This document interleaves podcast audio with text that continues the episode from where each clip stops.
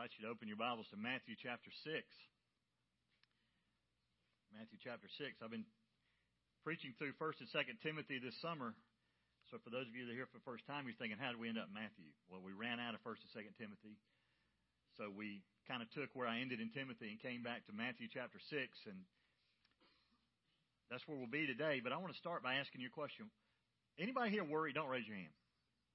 Anybody worry does anybody ever play what I call the what if game?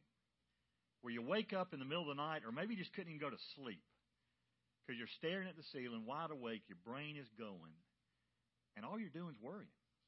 You're worrying about some things that couldn't possibly happen because they're mutually exclusive. But you're playing the what if game. What if this happens? What if that happens? What if she does this? What if he says that? What if this happens in my life this week?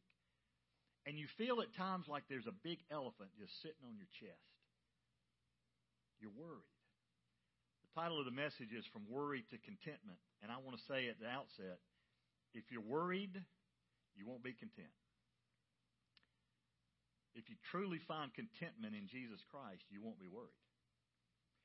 Unfortunately, there's times in my life where I fall out of contentment back into worry. I know that'll never happen to you, but that happens to me sometimes.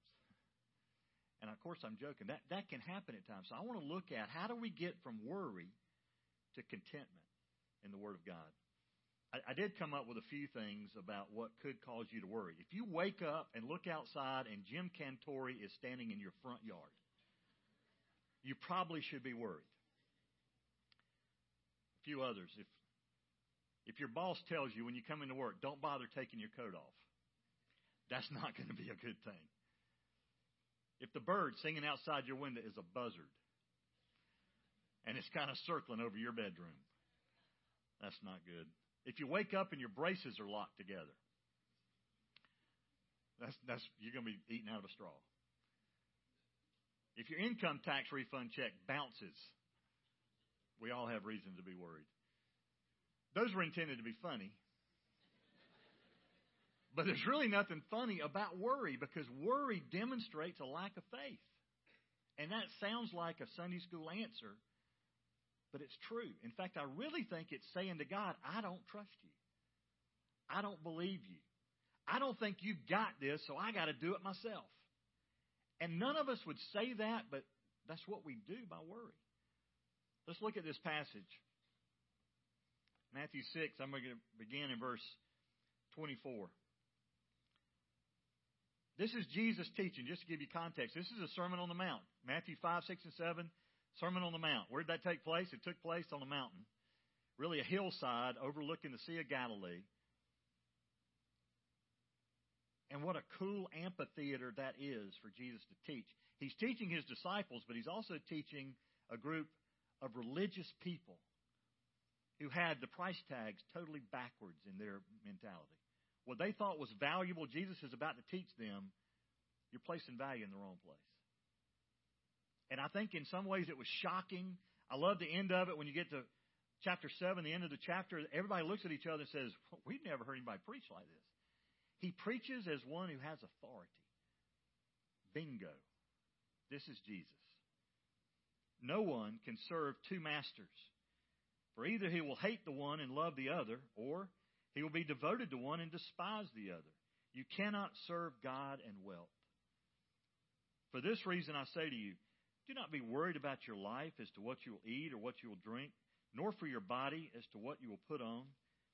Is not life more than food and the body more than clothing? Look at the birds of the air, that they do not sow, nor reap, nor gather into barns, and yet your heavenly Father feeds them. Are you not worth much more than they? And who of you, by being worried, can add a single hour to your life? And why are you worried about clothing? Observe how the lilies of the field grow. They do not toil nor spin, and yet I say to you that not even Solomon in all his glory clothed himself like one of these. But if God so clothed the grass of the field, which is alive today, and tomorrow is thrown into the furnace, will he not much more clothe you, you of little faith? Do not worry then saying, What will we eat, or what will we drink, or what will we wear for clothing? For the Gentiles eagerly seek all these things. For your heavenly Father knows that you need all these things. But Seek first his kingdom and his righteousness, and all these things will be added to you. So, my first thought is what's the source of worry? Some of you feel like you hang out with the wrong people. That you know, man, that that guy or that girl makes me worry. Listen, people are only the vehicle that may be delivering the issue to you, but you're the one that opens the door. When we get a UPS package at our house, they put it on the porch, ring the doorbell, and run. They're delivering a package. Normally, it's something you want, something you've ordered. But I have to choose to open the door and receive it. So I just want to start off by saying that. Don't blame other people for your worry. Focus on yourself. So Jesus says no one can serve two masters. He doesn't say no one should serve two masters. He's not saying this is a suggestion. How about not serving two masters? He says you can't do it. It is impossible to serve two masters, and he gives an illustration or he gives an application because you're either going to hate one or, and love the other, or you're going to be devoted to one and despise the other. You cannot serve two masters. The word that he uses for serve is the word for slave. Quite often, the Apostle Paul starts his letters by using this word to say, Hey, I'm a slave to the Lord Jesus Christ. So, Jesus speaking is saying you can't be a slave voluntarily or involuntarily. Same word can be used in either application. So, if you're a child of God, you've basically said, This is my Lord. And that's what the word master is. Same word that we would use to say Jesus Christ, Lord Jesus Christ, is that Greek word kurios, and it, it means master, it means Lord. So Jesus is saying you can't serve two lords. You're either going to hate one and love the other, literally detest one and love the other. Both of these refer to an inner personal motive. So in your heart, if you're trying to serve two, you're hating one and loving the other. Or outwardly, you're devoted to one and despise the other. So it's impossible. And yet, why do we try to do that? So Jesus says no one can serve two masters because you can't serve God and wealth. A lot of translations have God and mammon, money. You can't serve God and wealth. Isn't it interesting that Jesus, 16 out of 38 parables deal with money, wealth? About 500 verses in the New Testament deal with prayer. Less than 500 deal with faith. Over 2,000 deal with money. I've heard people come to church, all that preacher ever talks about money. Well, I talk about it because Jesus talks about it. Because money is an indicator of where your heart is. Earlier in the passage of chapter 6, he says, Where your treasure is, it's where your heart already is. You, you can tell what somebody values most by just looking at their checking account or their credit card statement. Where are you spending your money? So Jesus says, Let me just clear this up. You can't serve God and stuff. So he says, for this reason. Well, for what reason? For what he's just talked about, having one master. For this reason, I say to you. So Jesus is about to make a pronouncement. If you would get this right, that you're not trying to serve two masters, then don't be worried. The word worried means to be anxious, or it literally means to be pulled in different directions.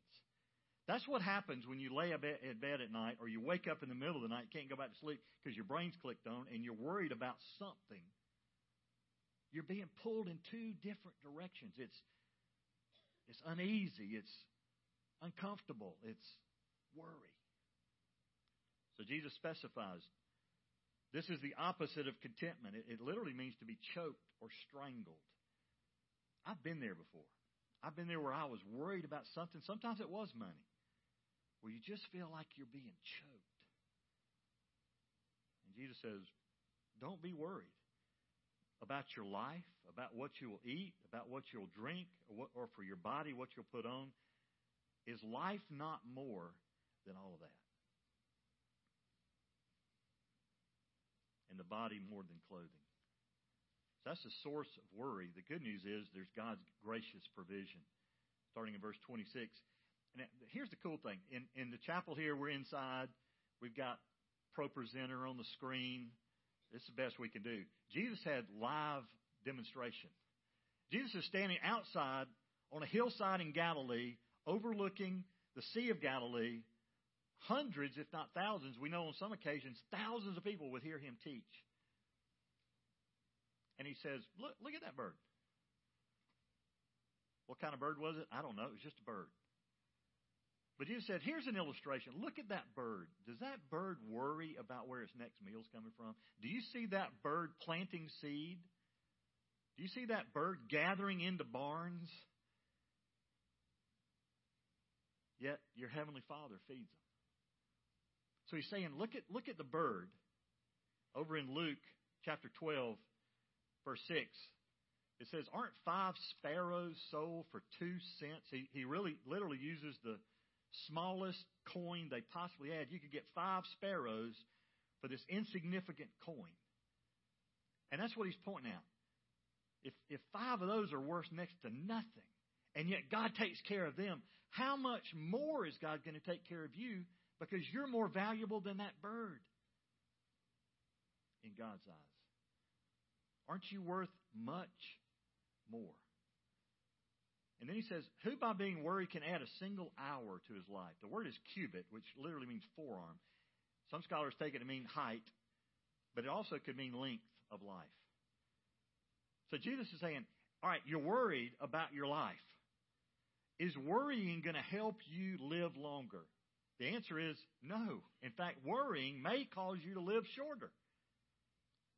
Dr. Charles Mayo of the Mayo Clinic said worry affects your circulation, it affects your heart, it affects your glands, it affects the whole nervous system. So worrying isn't going to help. Worrying actually hurts. If you're worried about your life, you're worried about how much time you've got left, you're shortening that time by worrying. Jesus says, Who can add anything to your life by worry? So why are you worried about clothing? Why are you anxious? Why are you being pulled in different directions? Keep in mind, he says this to a culture who many of them had one outfit. I won't talk about anybody in this room, but I hear there's teenagers that will stand in front of the closet full of clothes. And their mom says, What are you doing? I don't have anything to wear. Where you ever done that? I don't have anything to wear. I don't even know where that comes from, man. You got a closet full of clothes. You ought to give some of that away. Jesus says, Why are you worried about what you're going to wear, clothing? And then he says, Observe the lilies. This is probably in springtime because in that area of Israel, the Sea of Galilee region, there's wildflowers for six weeks that just are beautiful on the hillsides of Galilee. Jesus may have plucked one and just held it up and said, Consider the lilies. If you're worried about what you're going to wear, check this out. Isn't this beautiful? Solomon, in all of his glory and all of his wealth and all of his splendor, was never able to clothe himself like one of these wildflowers, these lilies that's growing on the hillside. And what's going to happen to this lily? It's going to last about six weeks. Then it's going to dry up. And some ladies are going to use it to cook in the oven. They're going to put a fire under the oven, but to speed things up, they may actually burn dead grass in the oven just to get the heat up.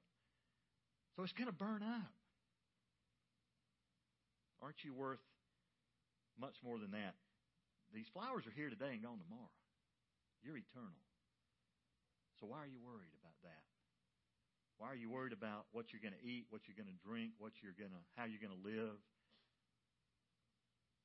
what you're going to wear?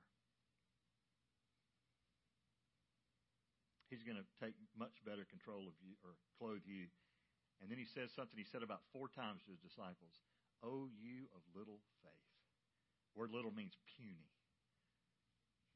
He, he said that one time to him Have I been with you so long and you still have no faith? Hebrews 11.1 says, Faith is the substance of things hoped for, the evidence of things not seen. Verse 6 of that same chapter says, Without faith, it's impossible to please God. For anyone who comes to him must believe that he exists and that he rewards those who diligently seek him. Jesus expects us to live a life of faith, and sometimes that faith is not what we see. It's just knowing God. Maybe we don't see where the next clothes are going to come from, or the next meal is going to come from, or what's around the next corner and how long we're going to live. But we know God. And that's where we place our faith. if I sail off the edge of the earth, I'm going to trust, I'm going to believe that God's there, and He knew I was going to sail off the edge of the earth. We, put our eternal destiny in His hands. We come to faith, come to Christ in faith, and put our eternal destiny in our hands. Then why are we worried about the stuff? Last, let me look at the way of contentment. Truly, our contentment is only found in God. Every need you have is only met fully in Christ Jesus. It's not going to come from somebody else. You're not going to manipulate somebody else to meet your needs, and you're not going to find your contentment there. God may use people in your life to help, but ultimately it's Jesus. Ultimately, our full contentment is found in Him. So don't worry then. Don't, don't be pulled in different directions. As soon as you start sensing that is happening, talk to God about it. And just confess, God, you know what? I'm worried. Open the Bible. Start reading Scripture. Just come back to God, you're able to do exceedingly beyond, uh, abundantly beyond anything I could ask or think. For me, a couple of years ago, it was it was Psalm 31 where it just starts talking about God is a rock, God is a fortress, God rescues. And I finally realized the reason we worry is because we want to be in control. And when we realize things are slipping out of our control, we start worrying about it. Hello, that's where God is. You, you can't control anything anyway. Did you know control's an illusion? We fake ourselves out to think well, we got this under control. One phone call can turn that upside down. One conversation can turn that upside down. Do you really want to be the one keeping the lid on control, or do you want to turn that over to God? And I know that's easier said than done. But also know until you do that, you'll never experience contentment. Jesus says, Why worry then about what you're going to eat, what you're going to drink, what you're going to wear? Look at the Gentiles.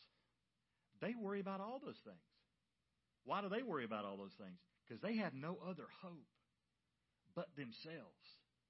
Now, some of the Gentiles worshiped these Roman or Greek gods and goddesses, but they lived their entire life hoping they were still making them happy. They did things. They brought things before them. They did things in such a way to gain the pleasure and the favor of those gods. Here's what Jesus would say You're a child of God. You're already in His favor. He already loves you. So why are you worried about the same things the Gentiles are? They're worried about stuff.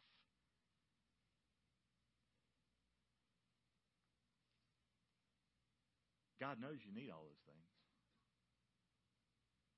So here's the pivotal verse, and we close with this. But. You can't serve two masters. If you do, your life's going to be one of worry because you're trying to do something that's impossible. You're going to worry about the length of your life. You're going to worry about what you're wearing, what you're eating, what you're drinking. So don't do that, but do this. Seek first. So the first thing in priority and importance and in time frame, the first thing you do is seek his kingdom. His, it belongs to Him. It's His rule. It's His realm. It's His authority.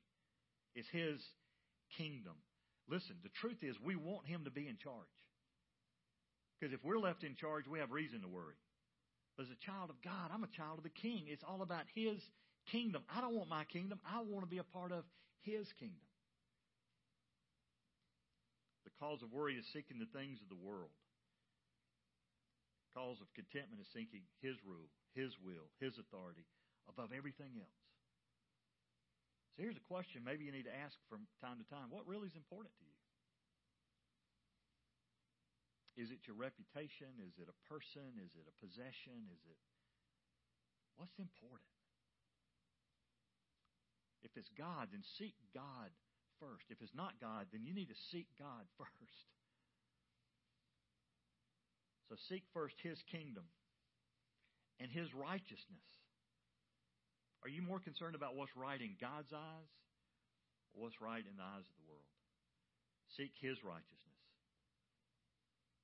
You catch the word? He's already said the Gentiles seek all these things. What they are passionate about, what they are charging hard after with all of their heart, is the stuff of this world. Rather than you charging hard after the stuff of the world, trust God for the stuff of this world and charge hard after Him. Be passionate about your relationship with Him. Seek first His kingdom and His righteousness. And then what's the promise? This is Jesus. All these things will be added to you.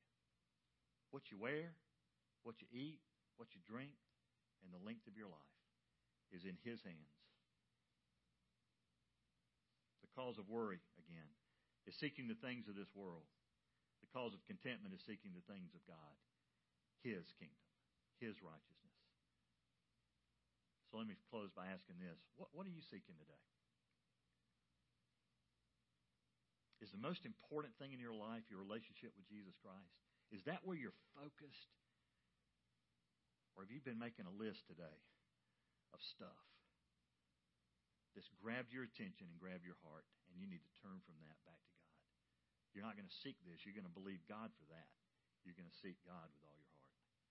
Philippians 4 19. And my God will supply all of your needs according to his riches and glory in Christ Jesus. So you can either supply your needs, and I promise you that will lead to a dead end path of worry, or you can believe that God will meet your needs, and that leads to a path of contentment. Let's pray together. Bow your heads with me. Father, thank you for the truth of your word. Thank you for the teaching of Jesus who knew the human heart, who knew that there are times that we are pulled in different directions. There's times that we play the what if game. There's times we worry about stuff that we cannot control. So, God, it's easier said than done, but help us to do it. Help us to seek first you. Help us to seek your kingdom, your righteousness. Place all that stuff in your hands and not our hands. Thank you for loving us that much that you'll take care of us. You know we need those things. And so we're going to believe you for them. God, if there's someone here this morning that entered this place just real needy, kind of pray you'd help them to stop worrying about those things and focus on you first and foremost. God, for somebody that's just been complacent lately, reignite the passion of their heart for you. Thank you that you're trustworthy, you're reliable, and you are sovereign God. Thank you for that truth. May we live our lives like it's really true. In Christ's name.